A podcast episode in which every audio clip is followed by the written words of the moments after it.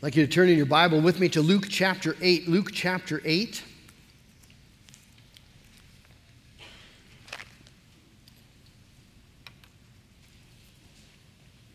Last week, Sunday, we noticed the uh, wonderful, amazing power of the Lord Jesus as he uh, spoke to the elements, the wind and the waves to be still, and they were.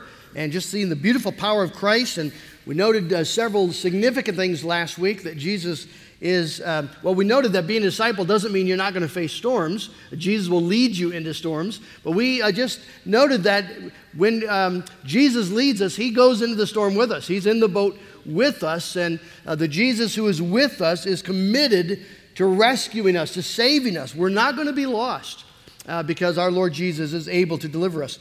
Well, this morning, as we move forward in the text, we're going to note that Jesus is uh, he's in the boat not simply to deliver us, but to move us into mission.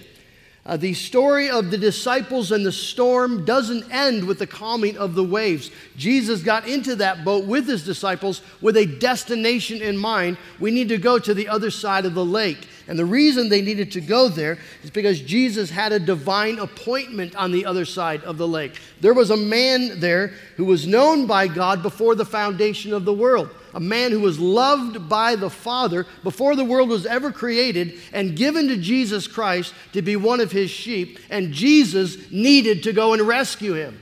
He had been captive by the powers of hell. And this one who'd been given to Jesus Christ and yet who was in the bondage to sin, Jesus needed to go and make that spiritually dead man a brand new creation, a new person, and a child of the King by the power of God. And so that's the story that we're looking at this morning. I hope you're ready to again see the beauty and the wonder of Jesus. Let's pick it up then, verse 26 of Luke chapter 8. Then they sailed to the country of the Gerasenes, which is opposite Galilee. When Jesus had stepped out on land, there met him a man from the city who had demons. For a long time he had worn no clothes, and he had not lived in a house, but among the tombs.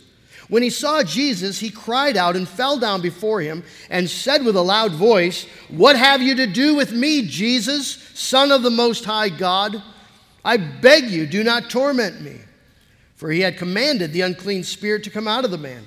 For many a time it had seized him. He was kept under guard and bound with chains and shackles, but he would break the bonds and be driven by the demon into the desert. Jesus then asked him, What is your name? And he said, Legion, for many demons had entered him. And they begged him not to command them to depart into the abyss. Now, a large herd of pigs was feeding there on the hillside, and they begged him to let them enter these. So he gave them permission. Then the demons came out of the man and entered the pigs, and the herd rushed down the steep bank into the lake and were drowned.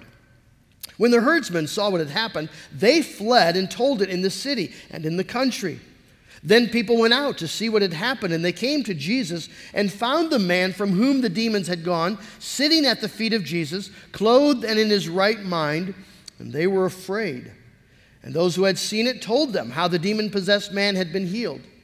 Then all the people of the surrounding country of the Gerasenes asked him to depart from them, for they were seized with great fear. So he got into the boat and returned. The man from whom the demons had gone begged that he might be with him. But Jesus sent him away, saying, Return to your home and declare how much God has done for you. And he went away, proclaiming throughout the whole city how much Jesus had done for him. Let's bow our heads in prayer. Father, we thank you that your word is given to bring life to dead hearts and souls. We are born again through the living and enduring Word of God. And your Word is given to feed hungry souls and to strengthen weak souls and to comfort grieving souls. And Father, we thank you that your Word today is sufficient to the task.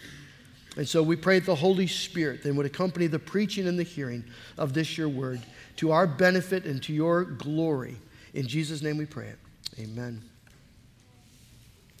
Brothers and sisters, in the text we have before us this morning, we find the essence of why Jesus came, what Jesus came to accomplish. It could be easy to think, and many do get confused by this, thinking that uh, God sent Jesus primarily as a helper, uh, someone who uh, just comes alongside and tries to make life a bit easier, tries to make life um, more palatable, more comfortable. Um, and so we saw last week that Jesus does have the power to calm the sea. But Jesus has not come merely to deliver us, He has come to commission those who've been delivered. If God has rescued you from the powers of hell, He has called you to be a messenger of heaven. And the power, the redemptive power of God unleashed in the world through Jesus Christ is not just a power to give us security, it is power to give us a calling and to enable us then to speak into the, a demon possessed world, into the darkness of this world, with a message of truth and life and light that people might be saved. Jesus Christ came to commission us, not just to comfort us. We set the text of this, uh, of, of, our, uh, set the context for our text this morning. Uh, you'll, you'll, you'll, get a sense of what's taking place a little, in a little more detail. Uh, Luke notes that they sailed uh, to the country of the Gerasenes, which is opposite Galilee. Uh, Luke is making a geographical note here, but it has spiritual significance. Because to go to the other side of the lake, to go from Galilee to the Gerasenes, is like going to the other side of the tracks. In Galilee, there was a, Galilee was known as a sort of a hotbed for Jewish conservatism. Uh, the people in Galilee were pure blood Jews. There were various uh, schools taught by uh, significant rabbis. It was a sort of just a it was like a Grand Rapids, I suppose, if you think about the Reformed world. It was a place where people were serious about the Jewish religion. They were committed Jews, serious Jews, pure Jewish stock. And the Gerasenes was, well, it was, it was absolutely the other side of the track. If, if you just put it in local terms, um, Galilee is Hudsonville, and the Gerasenes is downtown Detroit. Just different sorts of worlds, different dynamics. Remember, uh, pigs show up. Pigs don't belong in Israel, do they? There were no pigs in Galilee. Pigs belong to unclean places and unclean people.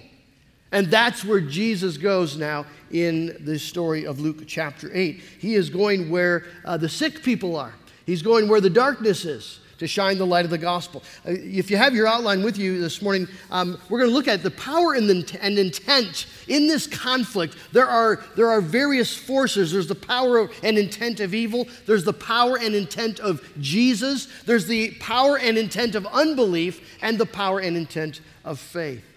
And so that will be the outline we follow this morning. Verse 27. You can picture it. The, uh, the lake has calmed. Maybe it's early morning. Uh, Jesus and uh, his disciples, they come to the shore of the lake, and Jesus steps out onto the land. Sort of like a, um, it's like the Normandy landing, right? Jesus is, is engaging the enemy, and he steps out in the land, and immediately there met him a man from the city who had demons. For a long time he had worn no clothes, had not lived in a, in a house, but among the tombs. What do we know about this man? Well, he's from the city. He was from a normal family in that, in that region. But the defining characteristic of his life is that he has demons, or more appropriately, demons have him. He is under the bondage of demons. And we don't know a lot about demons from the scripture, but we do know they're real. We know that they are fallen angels. These are created beings, spiritual beings made by God to serve God. And yet, when the devil, the, when Satan rebelled against God, we know that a host of angels joined him in his rebellion. These are now the demons. There is, there is no good whatsoever in them, they are pure evil. And they are committed to the mission of the devil, which is to kill and destroy what God has created, what God has made good.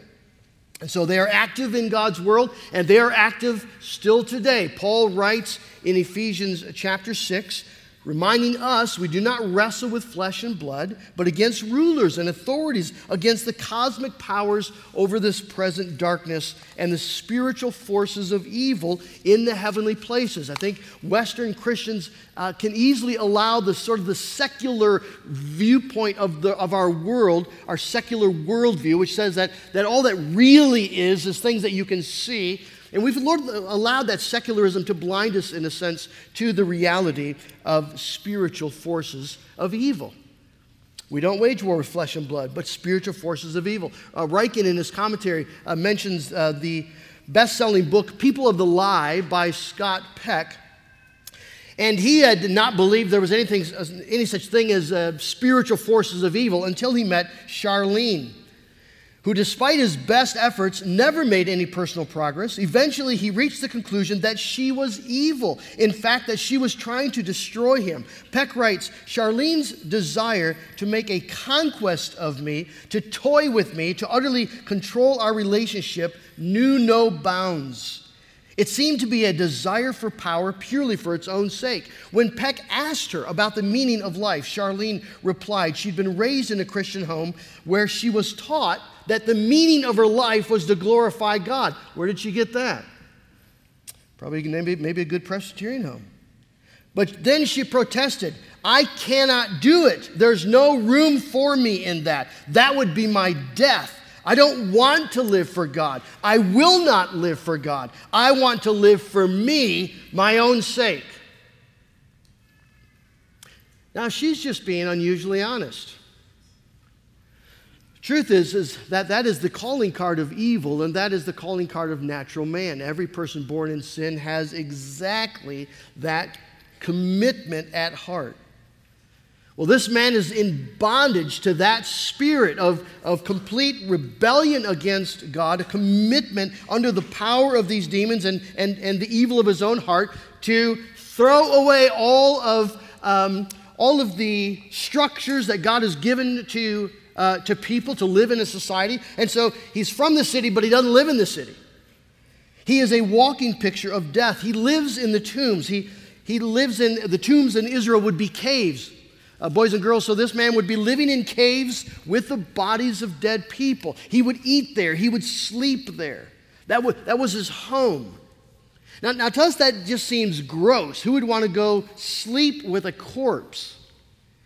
But to the Jewish mindset, this isn't just gross, it's, it's defilement. In the uh, Mosaic law, to touch a dead body was to become spiritually unclean. That is because uh, they recognize that death is a sign of God's judgment against sin. It's the evidence of God's judgment against sin. And so to touch an unclean body would make you spiritually unclean, and you needed to then go through a process of cleansing. Well, this man is just completely engrossed in this uncleanness. He lives and sleeps and eats among dead bodies. He's at home amongst the dead. He belongs to the realm of the dead. And his bondage is manifest then in his social alienation. Sin and evil always destroys relationships, and this man had no significant relationships left, an absolute outcast from society. And he has even been robbed of his God given human dignity. He doesn't wear clothes. He, he roams the wild like an animal. Begg, Alistair Begg says this man had crossed the boundaries of human decency. He had been reduced to a non person, unfit for human society.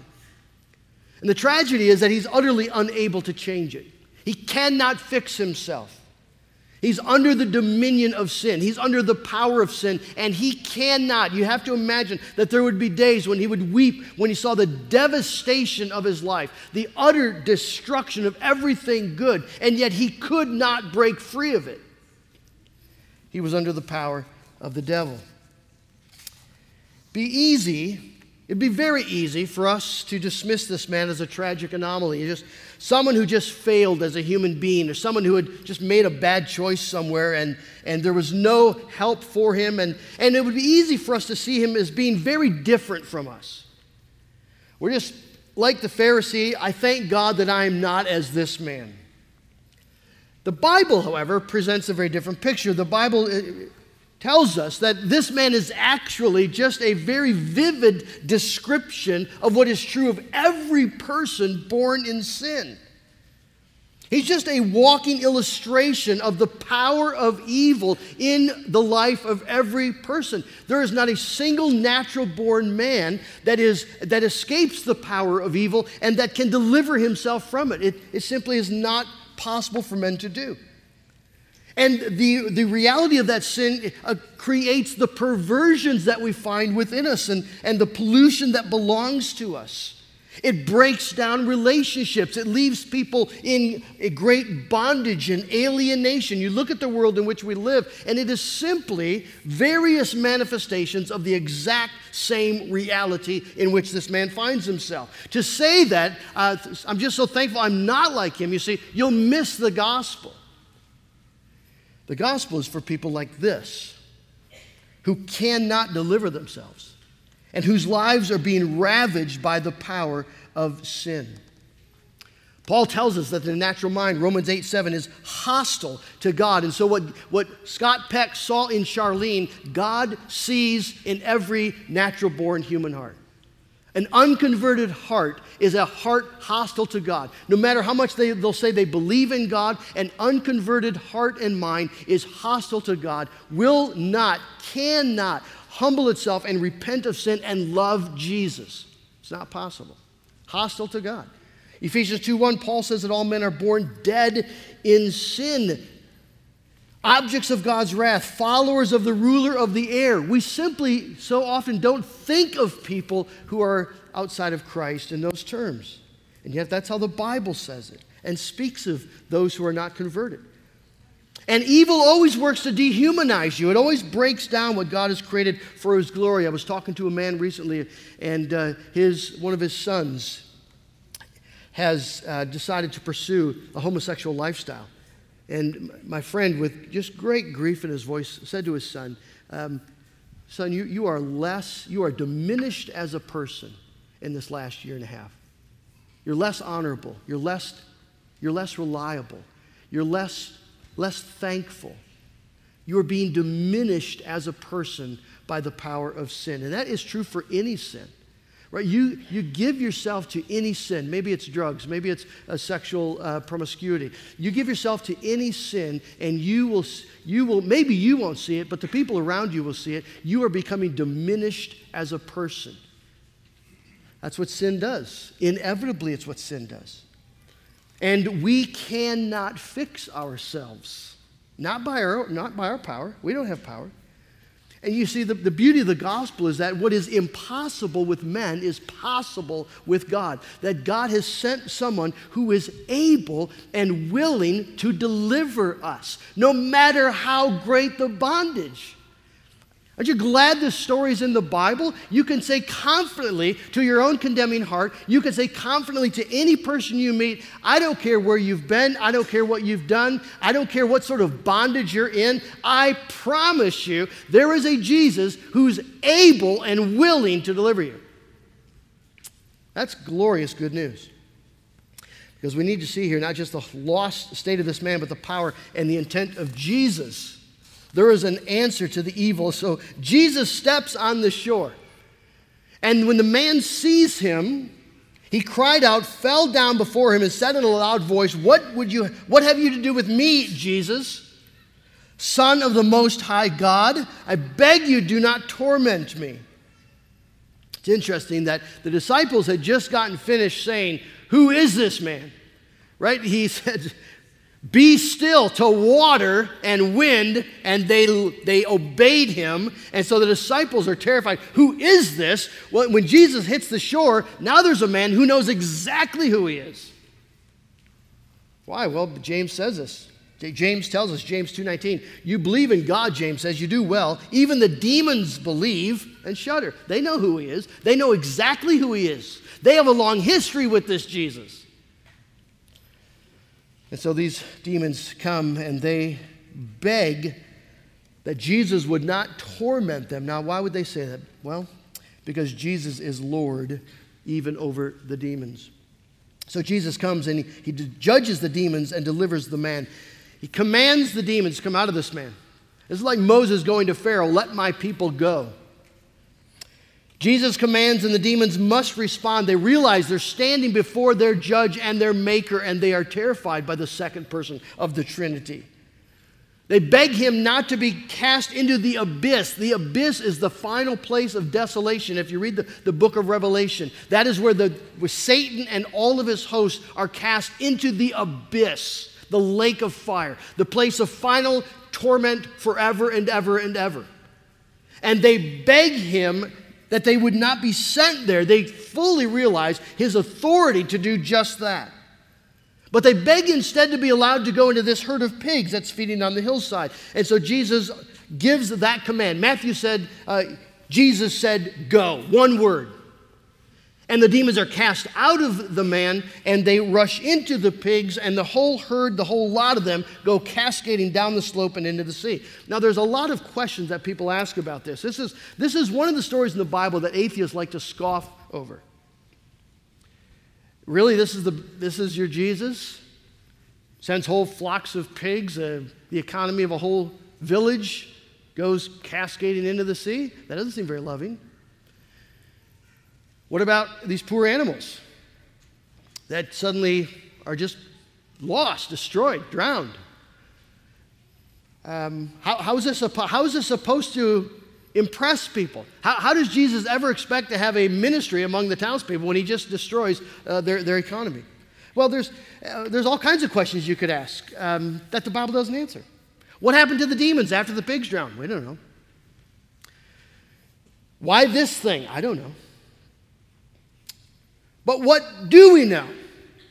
The Bible isn't written just to satisfy curiosity, it's written to save your soul. So Luke is trying to present a message here so that you can see the beauty of Jesus. What do we do see is Jesus symbolically casting these demons into the pit. They beg not to be sent in the abyss. They're not sent into the, into the abyss, but the sea in that, in that day and age is seen as the, as the, the pit. The sea is, is uh, where death is. The gates of Hades are at the bottom of the sea. It's a place of chaos and unrest. It's why the Bible says there's no sea in heaven. Doesn't mean there won't be beautiful beaches and salt water in heaven. I don't think that means that at all. It means all the chaos, all the rebellion, all the evil is all gone. But Jesus sends these, these demons then. They go into the herd of pigs and, and they are all destroyed. He is Lord, you see, not just over the waves, He's Lord over all the spiritual forces of the universe. We said last week there's not an atom in the universe that can resist the will of its maker. There is not, so that's the material world. The same is true for the spiritual world. Every spiritual being that exists must bow to Jesus. That's powerful, that's beautiful. And so we thank God for his ability to, to deliver us and protect us in the material realm, but this is even better. We think that our greatest concerns are the trials that we face, and they are great concerns, and Jesus knows and Jesus cares. We have a high priest who's able to sympathize in our weaknesses, but but Jesus didn't die on a cross just to sympathize with you in your trials. He, Jesus came to rescue you from the greatest trial you're going to face. And that is the day when you stand before the living God who created you and give an account for your life. Jesus came to rescue us, you see, from judgment. He came to rescue us from eternal death. It is appointed unto every man once to die and then to face the judgment. Are you ready for that? We make all sorts of preparations for the uh, trials that we think might come our way. We try to eat healthy. We try to put a little money in the bank. We make sure our insurance policies are up to date. But that's just all temporary things. They're, that's important things. But, but there's going to be a day when you stand before God. Are you, are you ready for that? And that, that day may be a whole lot sooner than you think it will be. It could be today. Are you ready to stand before the holy, thrice holy God, the one that, that angels, and the cherubim cover their faces because of the splendor of his glory, and that God will ask you to give an account of your life? Are you ready for that? Because you see, a, a verdict will be rendered that will mean either for you everlasting bliss or everlasting torment. You will join the demons in the abyss. That is why Jesus is here. That's why he came. He came, you see, because this man was in bondage to that power, and Jesus loved this man and came to rescue this man and does so with the word. And the man then is, by the power of Jesus, immediately and irrevocably changed. So that we find that when the herdsmen saw what happened, they fled, told it in the city and the country. Then people came out and see what happened, and they found Jesus and the man from whom the he- demons had gone sitting at the feet of Jesus, clothed and in his right mind. He's a completely different man. He is absolutely a new creation. He's at the feet of Jesus. He's no longer rebelling against God, he's listening to the word of God. He's soaking it in, can't get enough of it clothed and in his right mind. You see, the only, the only time you're in your right mind is when your mind is fixed on him, fixed on the Lord. When your mind is fixed on the ways of God and the goodness and the grace and the glory of God, that's when you're in your right mind. And this man is there. He's, he's absolutely, completely set free. No lingering demonic control. He's a new man. We're going to meet this man in the halls of heaven. You see, Jesus Christ has come to accomplish that, friends. He came to accomplish just this thing among the lost and helpless children of Adam. He, he comes and he breaks the power of canceled sin and sets the prisoners free. His blood can make the vilest clean. Look at this man. His blood availed for this man. Jesus' intent in the world, friends, is to save sinners from the judgment of God that they deserve. His intent, his desire, his passion is to rescue people just like this man, to take them out of the bondage of the power of death, and to make them into a brand new creation in the grace and goodness of God. And all through his own life, this is what Jesus came to accomplish. It's why he, it's why he came. And now we need to respond to that. And you will respond, you see, one way or the other, and I will as well. It'll either be a response of unbelief or it will be a response of faith. And that's what we see in the story. First, we see the power and the intent of unbelief. So the pigs rush into the sea, the herdsmen rush into the city. They've been watching over the pigs for the, the good folks of the town, and they flee and they tell what has happened. Now, I wonder what their, what their message was.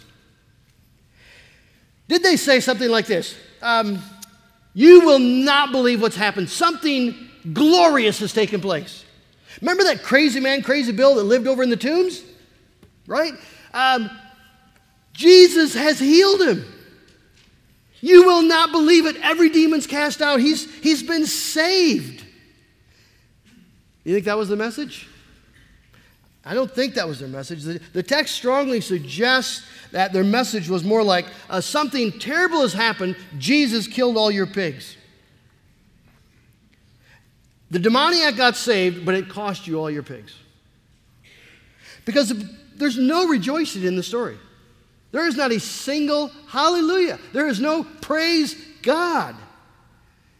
You don't sense there's a smile on anyone's face.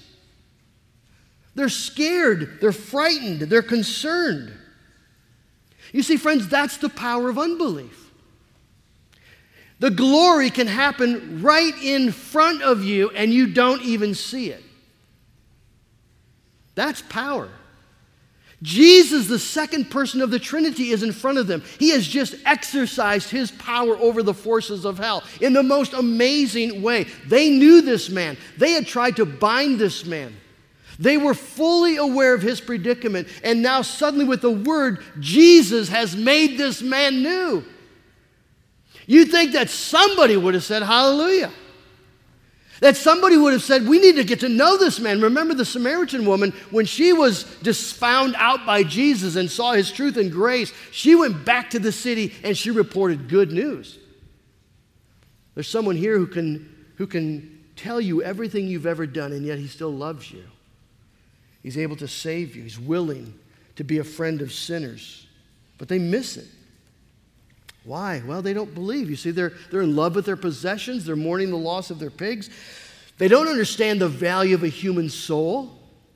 You can't, you can't understand the value of a human soul and, and see this take place and, and not rejoice. They clearly do not love this man.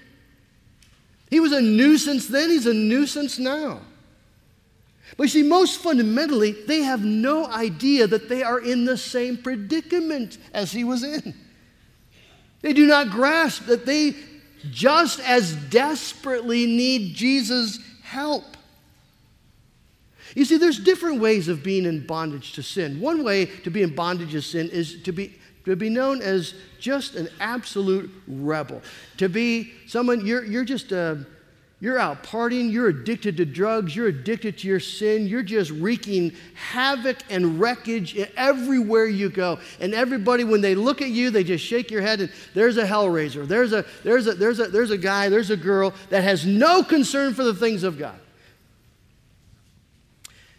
But that's not the only way to live in unbelief and rebellion. You can live in soft rebellion, soft unbelief. Soft unbelief, um, just you're just living your life. You're pursuing the things of this life.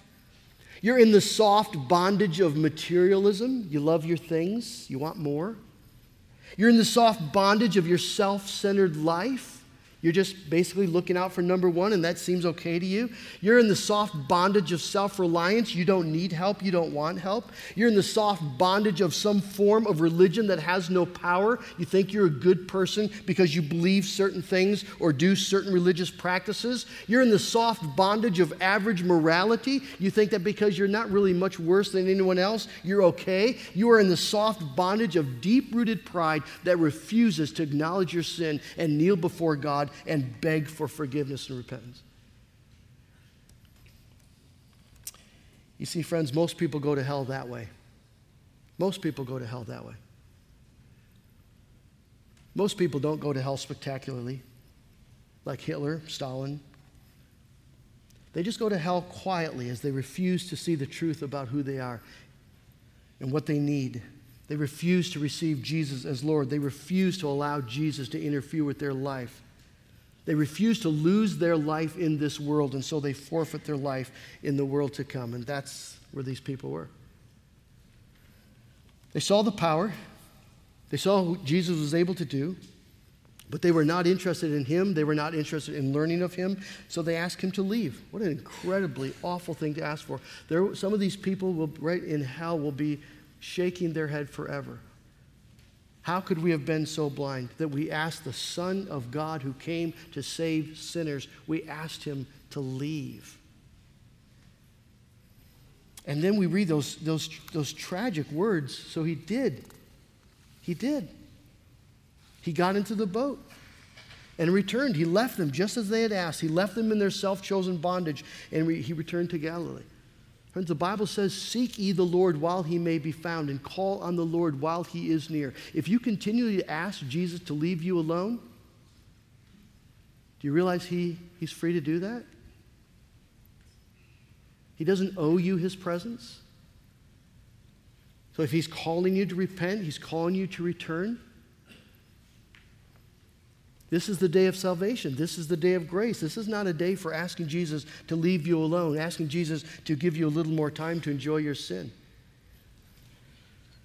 And so we see the power, the devastating power of unbelief, but then we see the beautiful power and intent of faith. The man from whom the demons had gone begged that he might be with him. And that's the difference you see between these two people, between these two groups of people between faith and unbelief. Unbelief is eh, ask Jesus to leave, maybe willing to sort of have him in the periphery of life, but does not want Jesus reigning as Lord and King. Unbelief asks Jesus to leave me alone. This man begs to be with Jesus.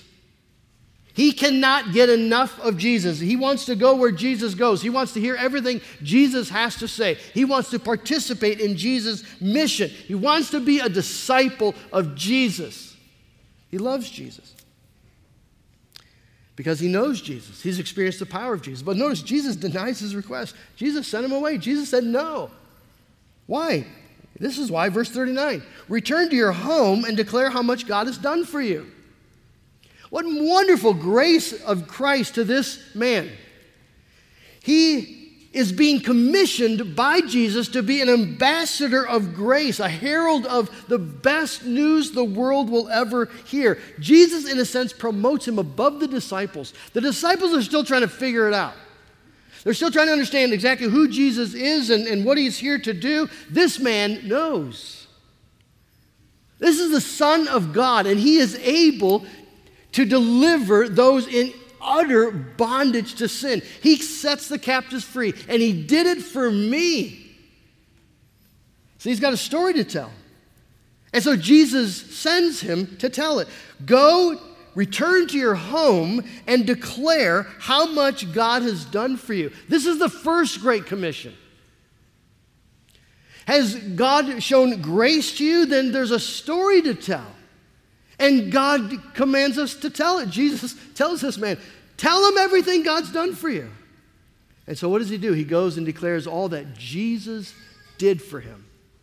One of the things I love about this body is the willingness of folks who have been through the storms and people who've experienced the devastating power of sin in their life, in their marriages, and just in their own personal life the willingness of those folks who now have also experienced the delivering grace and power of God, the willingness to tell the story. What if we just kept all those stories silent? What if we just didn't talk about what God has done for us? Well, think of all that would be lost. Think of all the glory that God would not get because, because we wouldn't hear the stories of, of demoniacs delivered, and we wouldn't hear the stories of marriages being beautifully restored and, and people being set free from the captivating power of sin. We wouldn't hear about, about men who've been addicted to pornography and now, by the grace of God, are learning to walk free, or, or women that had been just addicted to image and to self and to, and to whatever it might be. You see, their reputation, whatever, and by the grace of God, they're growing. And they're not the same they used to be. We need to hear those stories. And I just praise God that those stories are being shared in the congregation. And I encourage you to get to know each other's story. You see, this is our message. We're the people ought to be talking. Praise my soul, the King of heaven. To his feet your tribute bring. Ransomed, healed, restored, forgiven.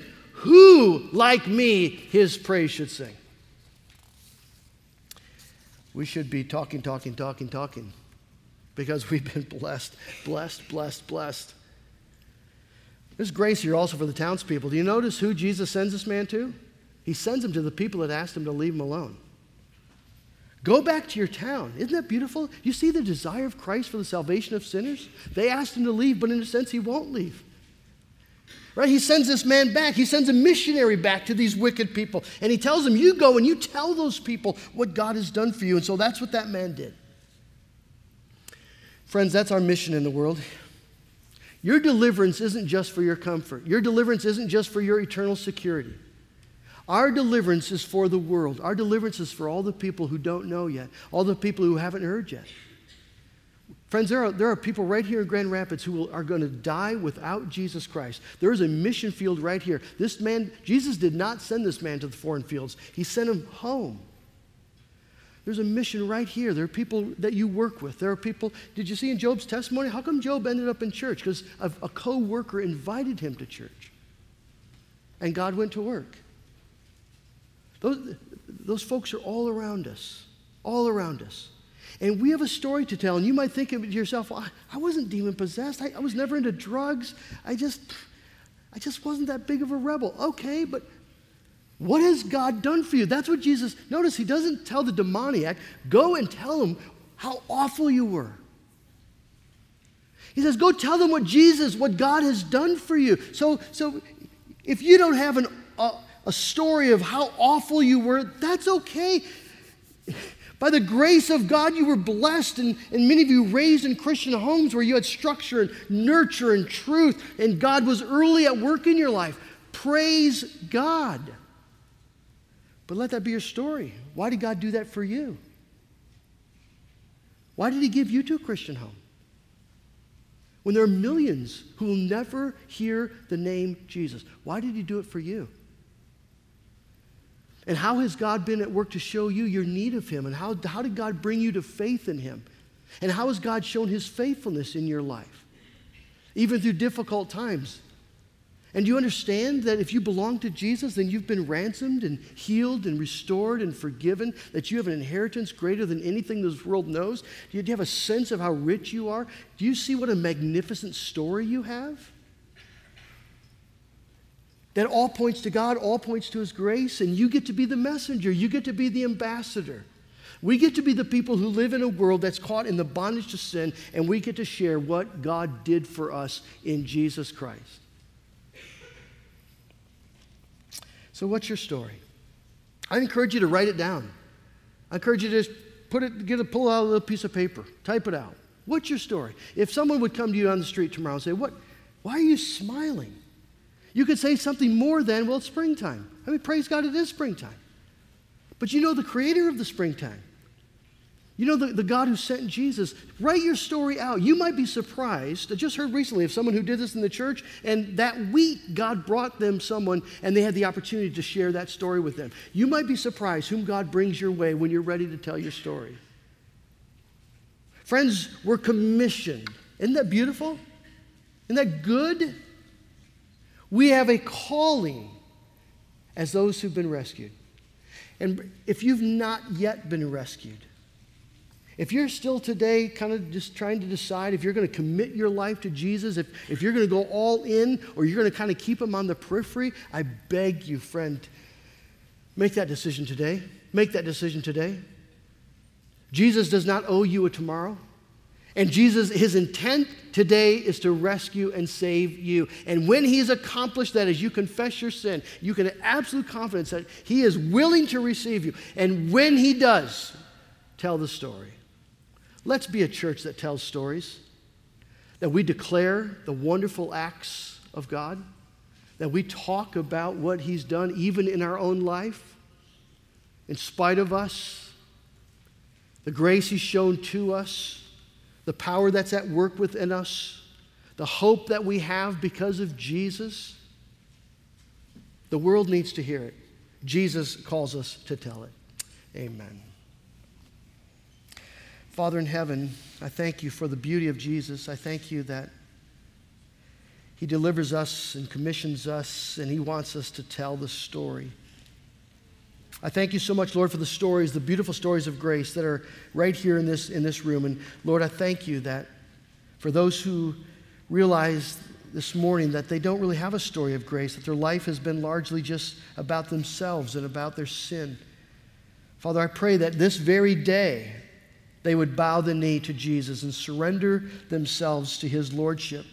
And that this day they would experience the freeing power of Jesus Christ. Lord, I thank you that just as surely as Jesus spoke to this man, he's speaking to us. And I pray that we would hear, that we would respond in faith and obedience, that we would love this Jesus who's rescued us, who's made us children of the Father. We pray it in Jesus' name. Amen.